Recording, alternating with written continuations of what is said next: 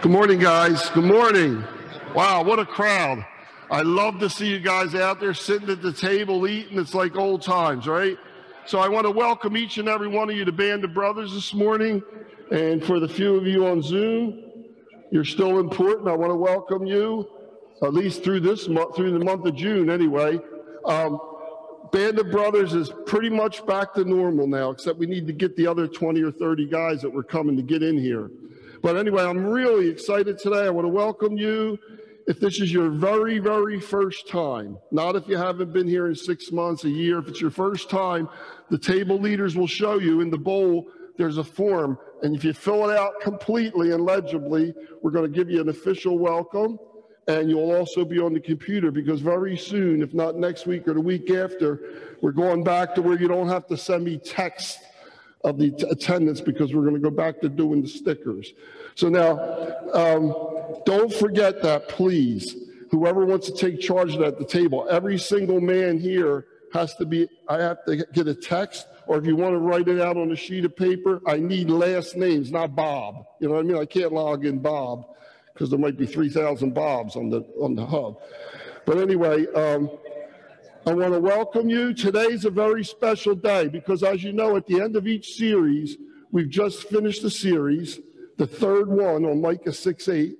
We just finished Walk Humbly with Thy God. And at the end of that, we always have a life story, at least through May. This will be the last life story of the season.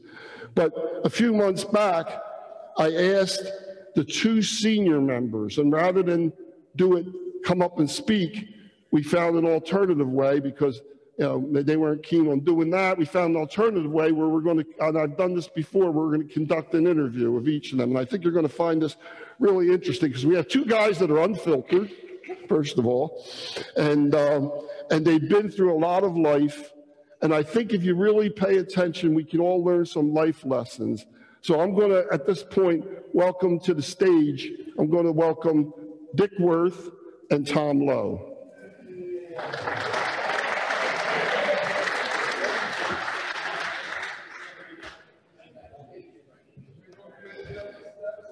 The biggest challenge is getting up here.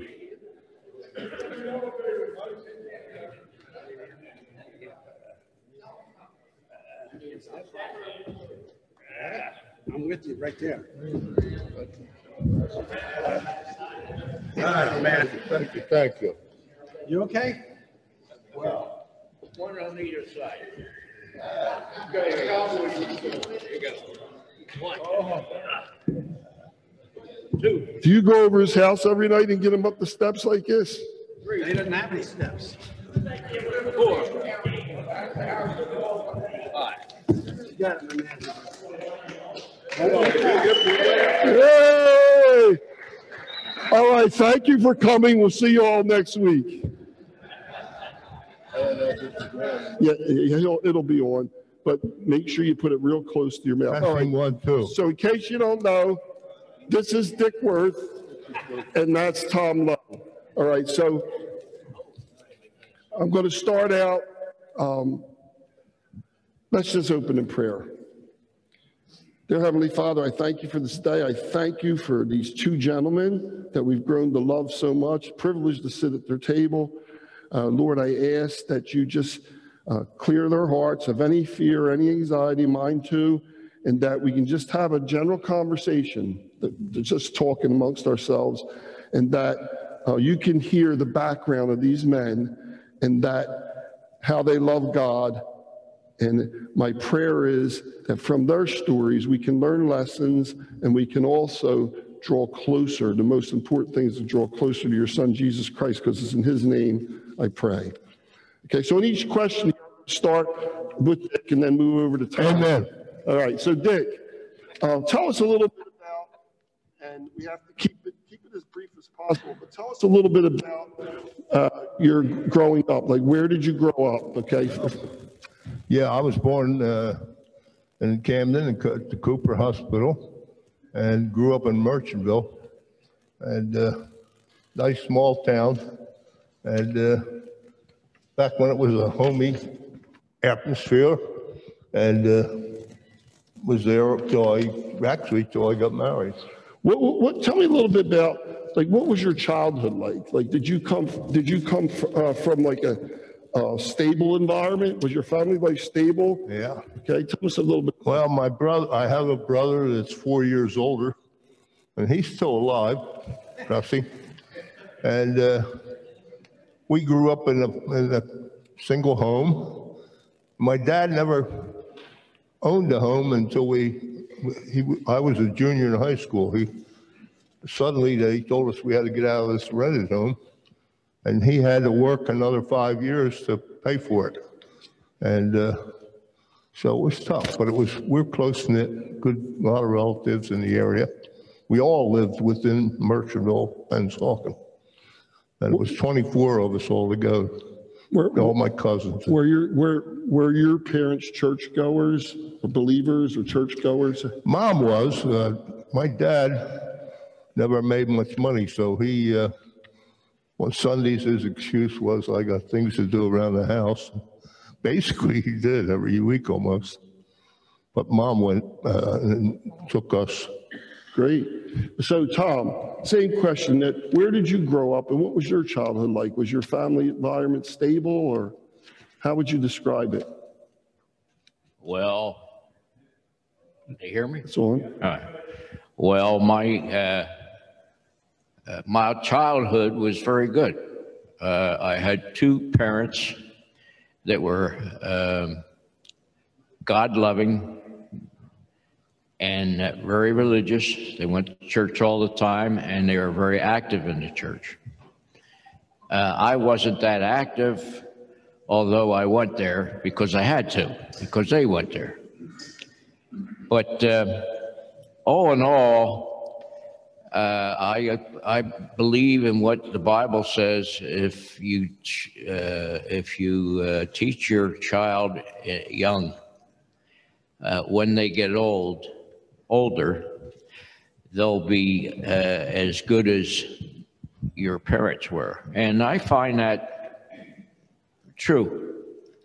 Because I find myself, well, not right now, but earlier, leaning back toward uh, uh, the religion and the Bible, and, and I even started to read the Bible. But uh, I had a good, uh, I had a good life. Okay. Um, I like that verse that you quoted, train up a child in the way he should go, and when he is old, he will not depart from it. And I used to give parenting seminars, and I used to say, now remember, guys, the Bible says when he is old, not when he's a teenager. So, so sometimes you have to wait until that child comes along a little bit because we're all have a tendency uh, to try to, uh, before we become Christians, to want to to want to be independent. And, you know, we all I, I often said, and it's not an original statement. It's funny um, how my father, when I was young, he knew everything. When I got to be a teenager, all of a sudden he forgot everything. He didn't know anything, and then he got smarter again as I got older. Right? So it's like that's that's exactly what happens. Okay. So each one of you, Dick, first, what what was your first recollection of church? Like walking into church, what was it like for you to go to church? Well, I went to Episcopal Church in Merchantville for 50 years and uh, went through the chairs. I was uh, baptized and went to confirmation and uh, really didn't understand what I was doing. I was, you know, I, I didn't sink in like it should. But, uh, and it was more like a, uh, a ritual. That's something I had to do on Sundays. And really didn't put, go through me like it should have. I'd say that honestly today. I, I didn't really learn a whole lot. We had a church school. Uh, we didn't have a summer school, but they had one in town. I went like one year, I think. But uh, the church uh, was more or less a ritual. And I didn't, I didn't learn a whole lot. what about you, Tom? What, what was your first experience? Uh, from what I can recollect, I was uh, I was a little on the, on the problem side.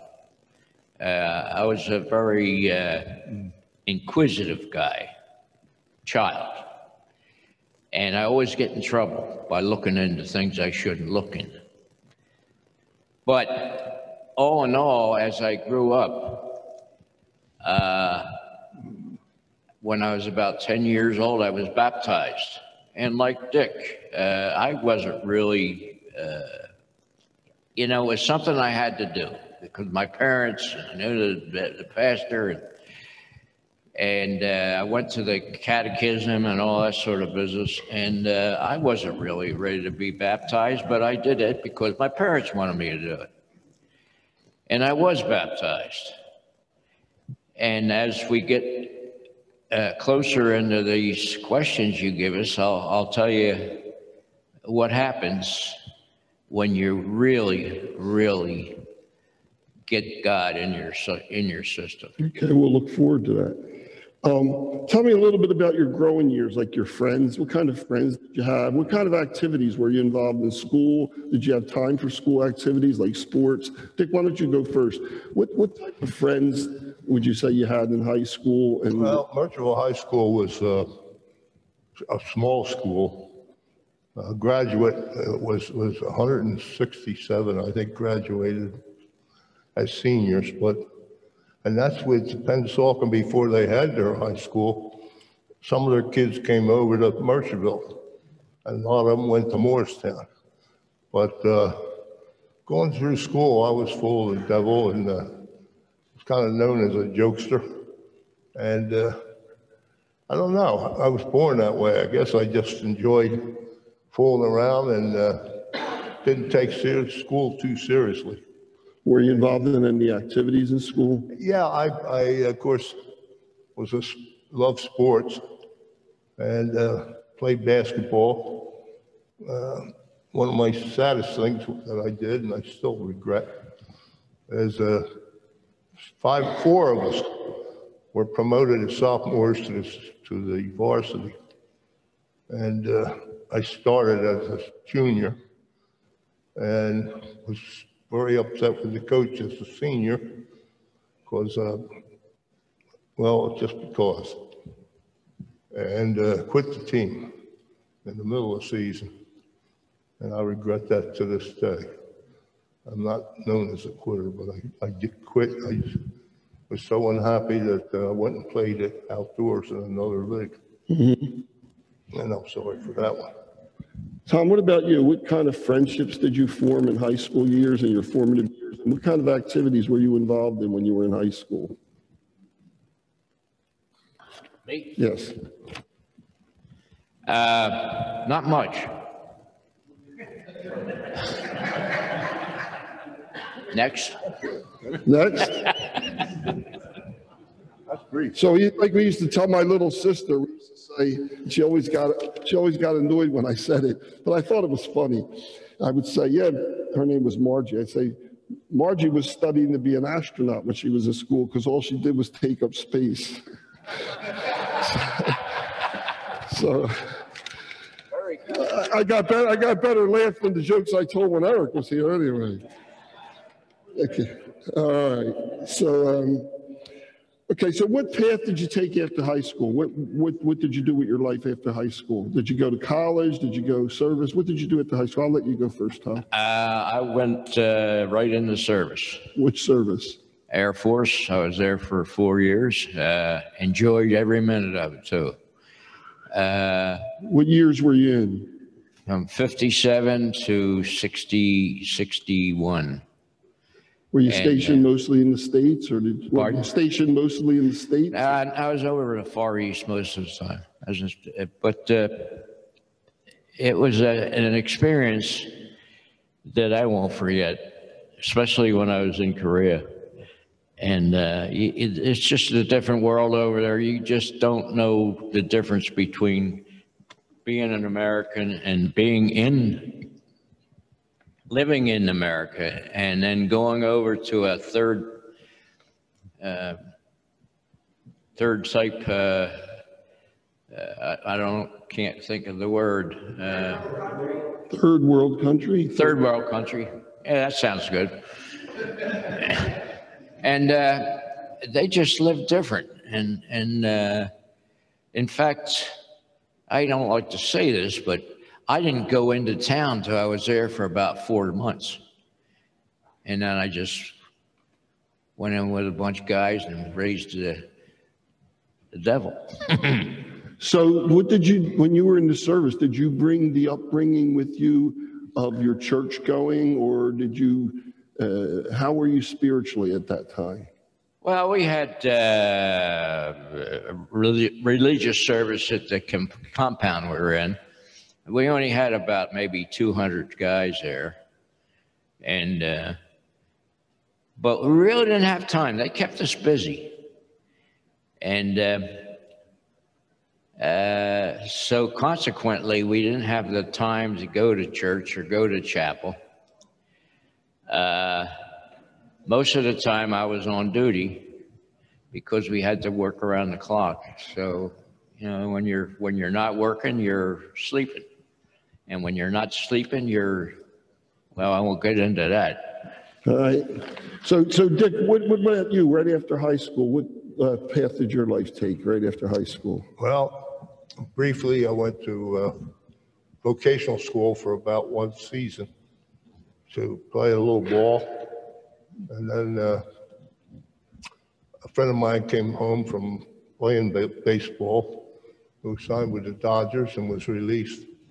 And he talked me into going in the Coast Guard. And uh, I spent four years there. And uh, looking back on it, it made a man out of me, one way or another. It's, uh, you know, I've, I've seen a lot. I went, was in the Arctic, so I was up in Greenland.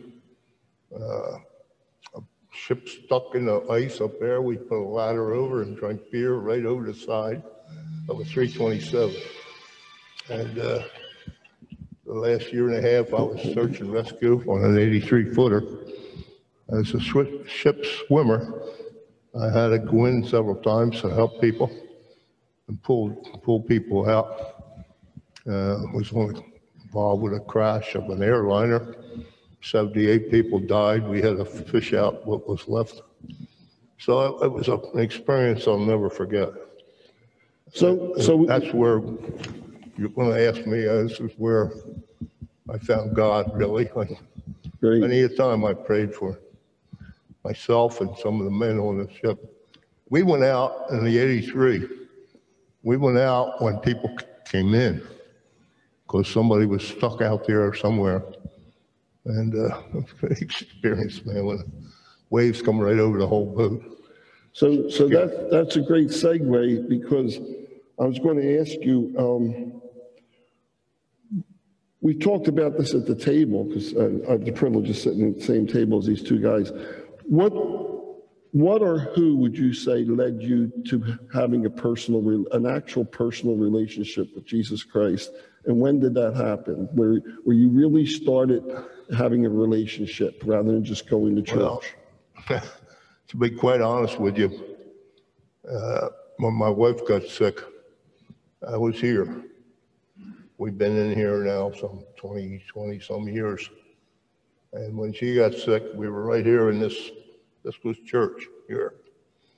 And uh, I bring her in in a wheelchair and we attended services and, and I, when they, uh, I prayed for her because she was such a vibrant person and she couldn't, she couldn't get around. And uh, eventually they said that she should go into a home. And I went with her in the home because I couldn't stand letting her go. And I was there four months and they put her in total care. They wanted me to pay for another room. And this is nine grand a month, uh, both, each room. So, uh, but I answered, I prayed to God and I said that this, most of you guys have talked to me one way or another. I try to pray to God, especially at night, with any kind of problem that I have. And it seems like almost every morning I have an answer. And I've been going that way since, since back then, I guess you'd say. Uh, before that, we only pray when you we're in trouble. That's not good. So Tom, uh, what, what would you say, what person or what situation led you into actually uh, accepting Christ and having a personal relationship with him where, where you have a one-on-one relationship? What, who or what led you to that point? Well, that's a, that's a good question. Um, uh, I accepted my Lord in my heart when I was at one of uh, Billy Graham's, uh, what do they call them, uh, crusades. It was in Philadelphia, in the old uh, stadium they had there. JFK. And that place was loaded with people. And I was very shy, uh, laid back type of uh, individual. Uh, but during his uh, speech or his uh, teachings, uh, it just hit me. And I was like in a different world. Uh, I, I I was with my parents, of course, and I, and we're sitting up in the, in the higher elevations in, in the uh, stadium. And I just got up and I walked from where I was all the way down to the ground floor in the middle of that thing. And I, I and I still remember that. And uh, it was an, a, a, just a, a eye-opening type of experience that you go through, and you don't go through it that often. Um, I often think back of what I did when I when uh, when that happened, and uh, most of the time I didn't speak at all. Uh, my uh, parents were very happy for me. Uh, they used to, yeah, they used to. They always asked me questions and whatnot, and I never came back with any answers. I couldn't. But uh, that's lasted with me my whole life, and that's the high point I think that I've ever had. And al- although I do have certain instances where uh, uh, I was in in when this is when I was working when I was at the shipyard, and uh, yeah, I was a, a, uh uh general foreman, and uh, we had a lot of problems with equipment. And uh, I was the guy who had to be called in if something goes wrong, and I was called in every time. Every time they they using this uh, equipment, it would break down, and when it broke down, it was melting. It's a melting equipment, 50 tons of uh, metal. I mean, that's nothing to play with. And uh, I remember so many times they called me in and I come in there and I didn't know, you know, I'm just, I'm just human. That's all. I don't have the power to stop everything.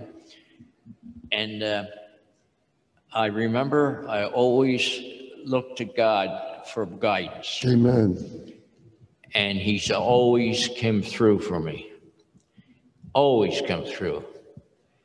And even though uh, I was not as good as I should have been when I was a, a supervisor with language and with uh, dealing with the uh, workers, uh, I still treated everybody the way I wanted to be treated. Nice. Dick, um, why don't you tell us where did you work? Where, where did you, where were you employed? Well, uh, I had a couple of jobs before I ended up at Campbell Soup. And uh, How long were you at Campbell Soup? 28 years. I was there about a year in inspector, uh, inspection department. I looked around, I saw above me as the third class I was there. Second class and first class, there was at least five guys that were going to get promoted uh, because of attrition and whatever. And I said, geez, I'm here in third class, all I'm doing is testing soup and take tasting it and checking platforms, et cetera. And I gave my notice. And this guy came to me one day and said, I want to meet this Mr. Pritchett in his office. I said, okay. When I went in, he said, I've been watching you, and he said, I'd like to hire you into my department with services. And he said, uh, got various duties. The duties included running the cafeteria, company store, the guards, painters, all this, anything that wasn't soup related. And uh, so I took over second shift. And uh, he said, there's a guy there named Parker, he's running the thing, and I'm not happy, he's getting ready to retire, and he's kind of afraid of people, he doesn't, he's one of them yes guys. But I'm putting you in charge, and Parker knows it. So the second week I was there, I suspended the shop steward. And if you guys haven't been around it, you know that's, all hell breaks loose at that point. And they threatened me and this and that. But uh, I soon got order. And laundry was another job, and I, I worked the laundry and was instrumental in closing that and going outside for handling the clothes. And uh, so I had a, a good place, and, and uh, irony is at 55, they decided to close the plant. And uh, they played all kinds of games with you, but basically you're going to get lost. You're, you're out. Now, I was blessed then. I had a guy that I went to high school with, a millionaire, looking for somebody to work a mushroom operation. And he wanted somebody up there for a year or two to straighten that out up there in the research. I was there for about uh, two years. And they made this change up there with the stuff, the machine I was working. And uh, I quit because I, I, I couldn't come home every night, too far. And I told my wife if it didn't, if I didn't sell the house by December, Christmas, I'd quit, which I did. And uh, God, they sold the house in March. But uh, another millionaire called me for high school. And uh, he wanted me to uh, run a, run a company store, or a uh, store, a True Value. So I went down there as assistant manager. A month later, after I was there, I found the manager stealing. And we fired him and I became manager. So it's, it's quite a story. I got, it- the whole thing got me to 62, where I decided I had to quit. And the store was going belly up at that point. It's just too much competition. Um, I'm sorry, I can't resist this, but Dick, you're the perfect guy to run a mushroom factory because you're a fun guy.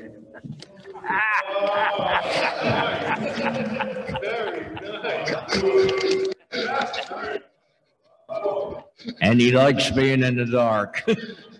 Couldn't resist it as soon I as he can said make a it. comment here. All right, let's start with you and Tom on this one. I want you to be completely, we're going to be completely vulnerable because I'd like you guys to do this at the table too, because we've all had these instances, especially the young guys. Um, By the way, these are our two most senior guys here.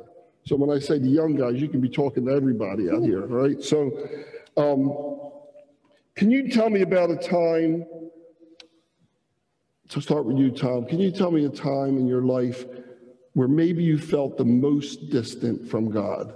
The most distant, since you've been a Christian, have you, have you ever been the most distant from God? Uh, no. Uh, and I, I say this with uh, all uh, sensibility. Uh, anytime I was in a situation where uh, I needed my Savior, He was there. He was there. He, and I, I've traveled all over the world. I've been in situations where uh, nobody would like to be in. And uh, he was always behind me. And anything that I did, I used to, I used to uh, say a little prayer and, and whatever decision I had to make, I made, and it was a good decision. And um, that's why I, I, I got where I got, I guess. I, I, That's but fantastic. uh, he was, and he's still with me. So He's you, still you there. always, you always felt his presence? Yeah. Now I'll tell you another thing. This is off the cuff. Uh-oh. I met this gentleman well, I shouldn't say gentleman, friend. Thank you. He's well, well behaved now, isn't he? He's, most of the time he's chewing my butt out for some reason. I'm driving wrong or, We only got a half hour. We, we- we have to wrap this up. I First, I want to ask you the same question. Was there ever a time in your life, honestly, where you felt the most distant from God? Uh, Matter of fact, yes. Uh, I guess it was right out of high school, really.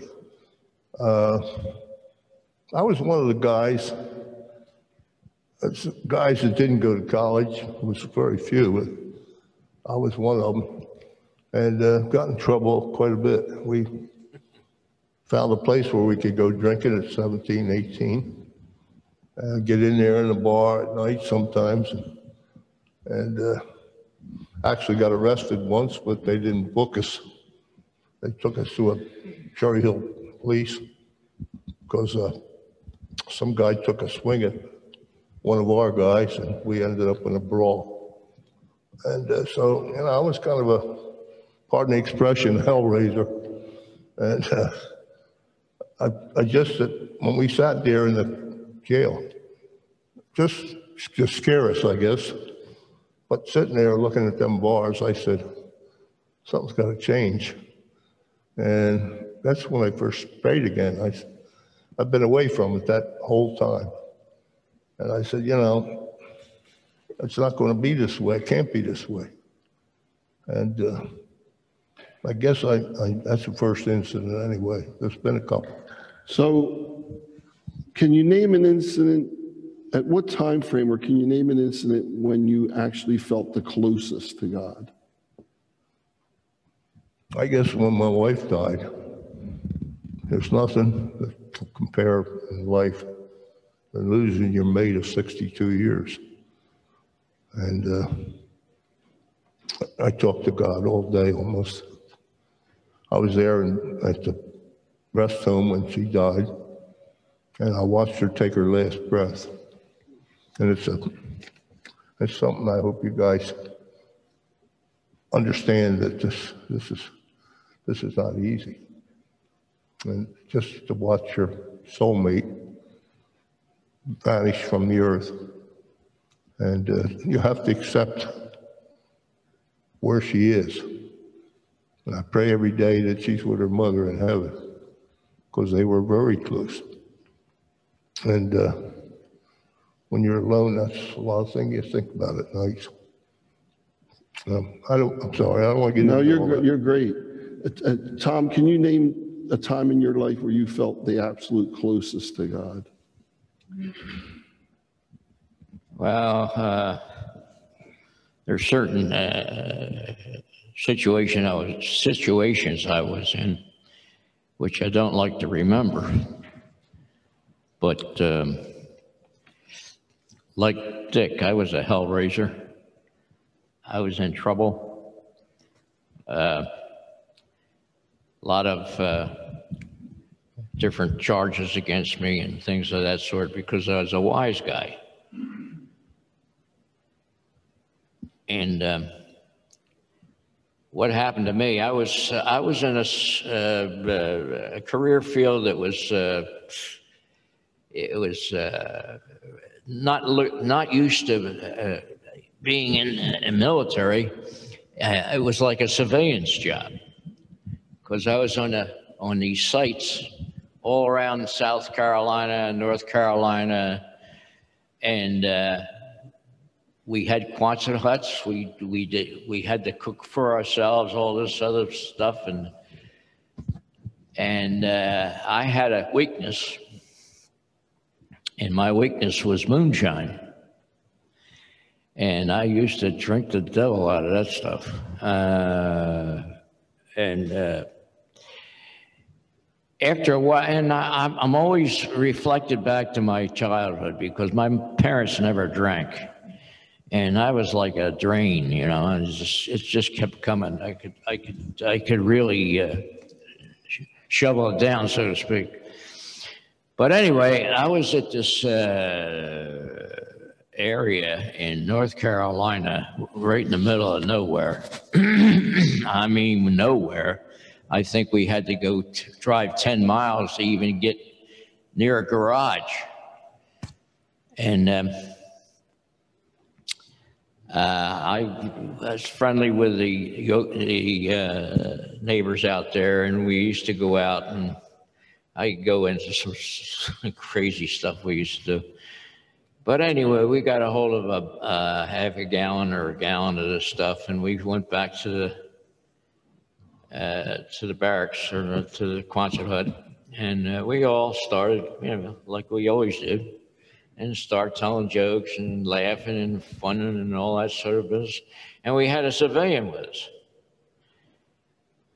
And the next thing I remember, uh, well, let me let me preface this. We were always stationed at a fire tower. One of those towers goes way up in the air, and they put a spotter up there, and they look around during the daytime or nighttime in the fire season to see where the fires were, if there were fires. And I don't know how high that was. I guess a couple hundred feet. And I had the ladders that go this way and then that way, and all that's. Well, one morning I woke up, and I woke up on top of that doggone thing, and I had no idea how I got there. And that's when you felt closest to God? Yep. Because you were high up? Well, I could be. I, I didn't think of it that way, but I, I, I, that sort of opened my eyes, and I started to cry. And uh, I was by myself, and I was driving down uh, to get some uh, breakfast, and I had to drive it about 15 miles or that. And during that 15 miles, I had to really, really think about my life and how my life is going to be affected by this. Good. And um, uh, to this day, I don't get me wrong, I, I still involved and went, you know, this guy here, yeah. Well, let me, let me, um, let me go on and ask you too, if you could only, if you had to pick one incident in your life that you would thank God for, just one, if you had to narrow it down to one, what would that one most important incident be that you, that you would thank God for, Tom? Me? Uh, well, this is, this is interesting. Um, Everybody knows Dick's son, Dave. He was a member here. And Dave is a very astute, personal, um, professional uh, person. Uh, I don't think he's in the law. He don't have a law degree, but he almost does have a law degree, and he's got a very, very important job.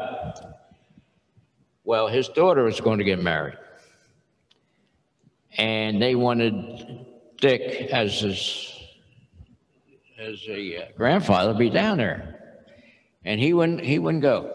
He would not go. I don't know. Was was your wife uh, living in? Yes. She was living in. Yes. And that was one of the reasons why he was so hesitant not to go. But finally, they talked him in. They says, look, he said, we want you down there. And he says, I'll tell you what, you see if Tom wants to go. He be your partner down there.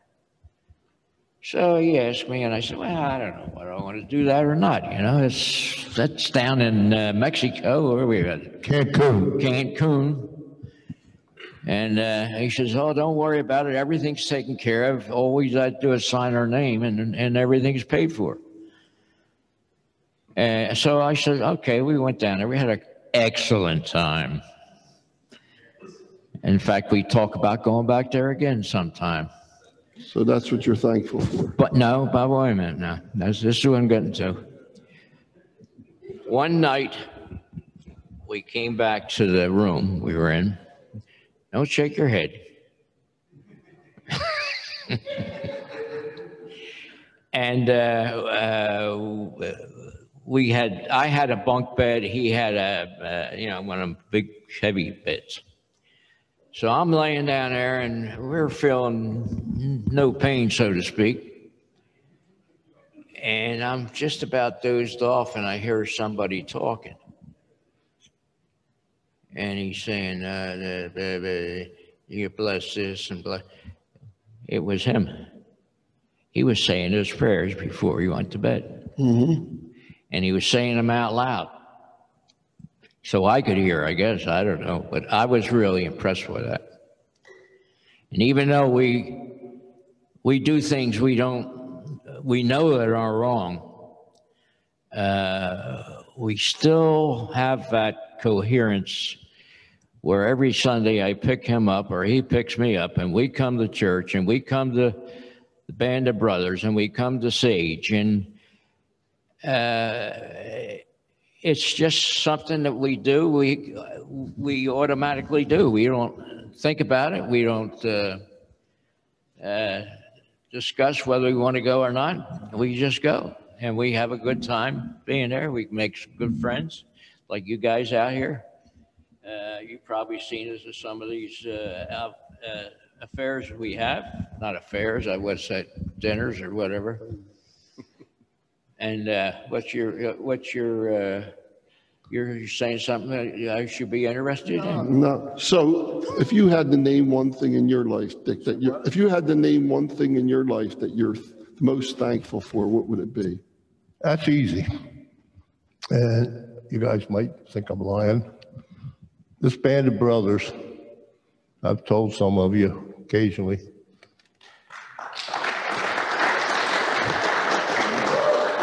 Let me say this before I get cut off. I said to anybody who wants to listen, I never had friends like the, like the friends that are here. You're not kidding. Any one of you guys, if I asked you to help me or come to my house because I need something, every one of you guys would come, any one of you. I've never had that in all the years of my friends, so-called friends. Um, but most of them are all college grads that I hung with. And they had their own life and that was it. We'd see them and go this and that. But to get one of them to actually come help you do something, never happens. And I've never seen guys like this, different ages and all kinds of occupations that'll truly say are friends.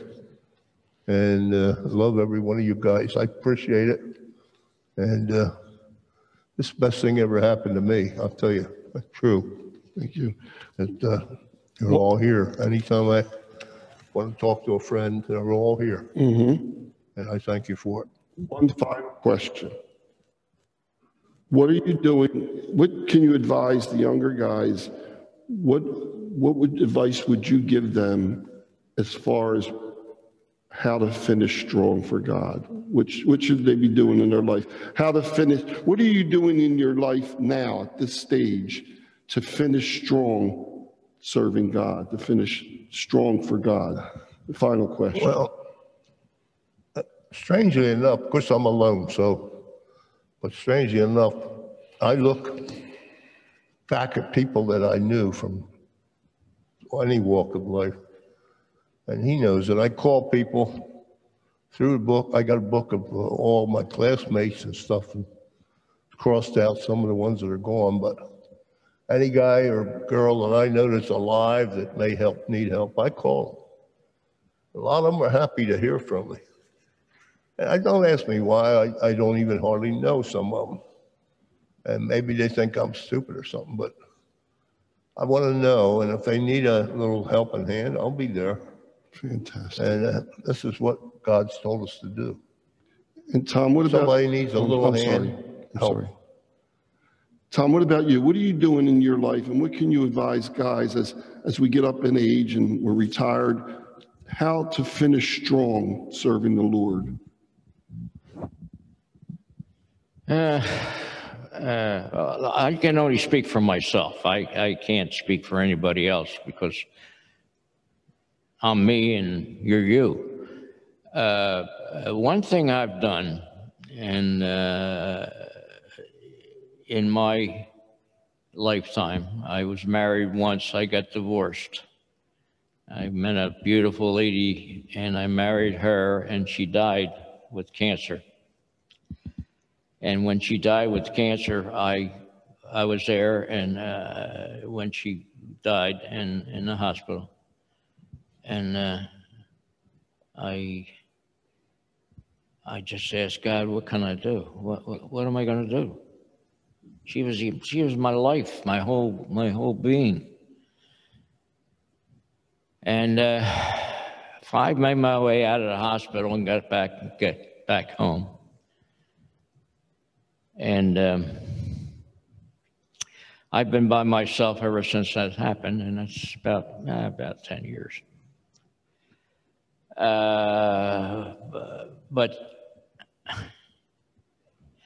one thing I did, and I made a solemn promise to my Lord that as long as I had the, the funds to uh, give to the church, I would tithe my whatever I would bring in, retirement, so on and so forth. So the bottom line is that I have, and I never had, I never had a lot of money, but I got more money now than I ever had in my life. And I spend more money in church than I ever did in my life. And I, I put that in, in uh, equal levels with uh, being solvent. And uh, hey, I drive around in a Mercedes Benz. What do you expect, man? I, I never saw that. It keeps reminding me of it, though. But these are the, the, the things that he has done for me. He has blessed me time and time again, as he has blessed Dick time and time again, and also uh, our leader here. Uh, and you guys. You might not think it, but he's right there with you. And uh, you just keep praying and you keep plugging away and doing the things that you know is right and not doing the things you know is wrong. And you'll find yourself in good stead. And when you wake up after you're dead, you'll be in heaven. So, um, what do you think of these guys, huh? Let's hear it. Come on.